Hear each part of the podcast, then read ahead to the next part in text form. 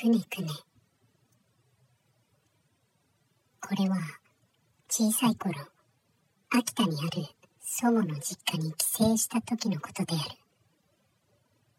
年に一度のお盆にしか訪れることのない祖母の家に着いた僕は早速大はしゃぎで兄と外に遊びに行った。都会とは違い空気がすごく美味しい。僕は爽やかな風を浴びながら兄と田んぼの周りを駆け回った。そして日が昇りきり真昼に差し掛かった頃ぴたりと風が止んだ。と思ったら気持ち悪いくらいの生暖かい風が吹いてきた。僕はただでさえ暑いのになんでこんな暖かい風が吹いてくるんだよとさっきの爽快感を奪われたことで少し機嫌悪そうに言い放った。すると兄はさっきから別の方向を見ている。その方向にはかかしがある。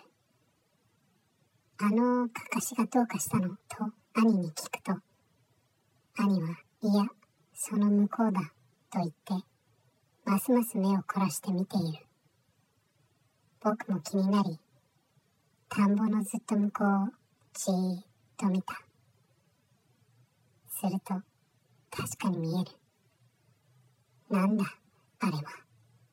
遠くからだからよくわからないが人ぐらいの大きさの白い物体がくねくねと動いている。しかも周りには田んぼがあるだけ。近くに人がいるわけでもない。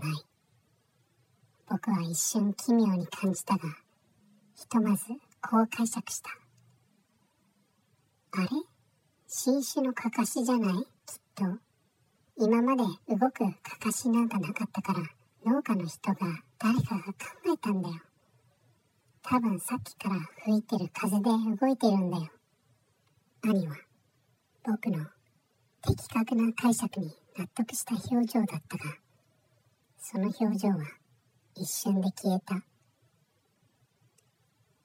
風がぴたりと止んだのだ。しかし例の白い物体は相変わらずくねくねと動いている。兄は「おいまだ動いてるぞ。あれは一体何なんだ?」と驚いた口調で言い気になってしょうがなかったのか。兄は家に戻り双眼鏡を持って再び現場に来た。兄は少々ワクワクした様子で最初俺が見てみるからお前は少し待ってろよと言い張り切って双眼鏡を覗いた。すると急に兄の顔に変化が応じた。みるみる真っ青になっていき冷や汗をダクダク流してついには持ってる双眼鏡を落とした。僕は兄の表現ぶりを恐れながらも兄に聞いてみた。何だったの？兄はゆっくり答えた。わからない方がいい。すでに兄の声ではなかった。兄はそのままひたひたと家に戻っていった。僕はすぐさま兄を真っ青にしたあの白い物体を見てやろうと落ちてる双眼鏡を取ろうとしたが兄の言葉を聞いたせいか見る勇気がない。しかし気になる。遠くから見たらただ白い物体が奇妙にくねくねと動いているだけだ。少し奇妙だがそれ以上の恐怖感は起こらない。しかし兄はよし見るしかない。どんなものが兄に恐怖を与えたのか自分の目で確かめてやる。僕は落ちてる双眼鏡を取って覗こうとした。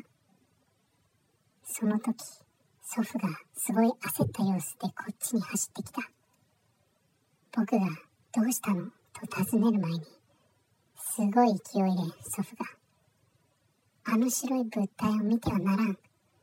見たのか？お前、その双眼鏡で見たのか？と迫ってきた。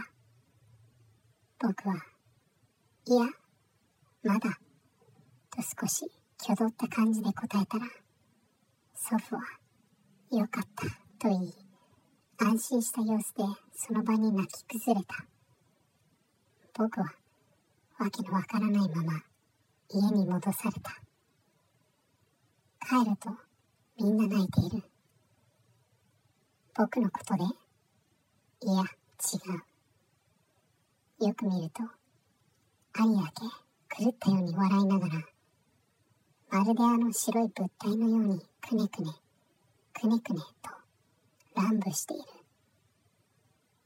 僕は、その兄の姿に、あの白い物体よりもすごい恐怖感を覚えた。そして、家に帰る日、祖母がこう言った。兄は、ここに置いといた方が暮らしやすいだろう。